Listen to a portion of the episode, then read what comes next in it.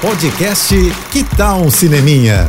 Dicas e curiosidades sobre o que está rolando nas telonas, com Renata Boldrini. O sucesso arrebatador de Batman nos cinemas está gerando mudanças no estúdio produtor do longa, no caso a Warner Bros., é o que pode interferir diretamente nos próximos lançamentos dos filmes do universo DC. O assunto da vez é o filme sobre a Batgirl, uma das personagens femininas mais importantes da DC Comics. O filme sobre a Batgirl está em produção e seria lançado diretamente no streaming, mas com o sucesso de Batman, os executivos estão revendo esse modelo de lançamento, uma vez que indo para o cinema, além de ter a chance né, de cifras bem generosas de bilheteria, ainda populariza mais a personagem para que no segundo momento atraia ainda mais audiência quando for para o streaming. É, eu sempre digo que o cinema é a melhor porta de entrada dos filmes. Quem faz sucesso na sala de cinema faz ainda mais sucesso depois na TV. É, tomara que a Warner realmente siga priorizando a janela de cinema, porque experiência igual não há, né, gente? E vai ser incrível ver Batgirl no cinema. E interessante vai ser ver também o Michael Keaton novamente como Batman, né, desse filme. Eu já tô prontinha para esse rolê aí, viu? É isso, eu tô indo, mas eu volto. Sou Renata Boldrini com as notícias do cinema. Hashtag Juntos pelo Cinema.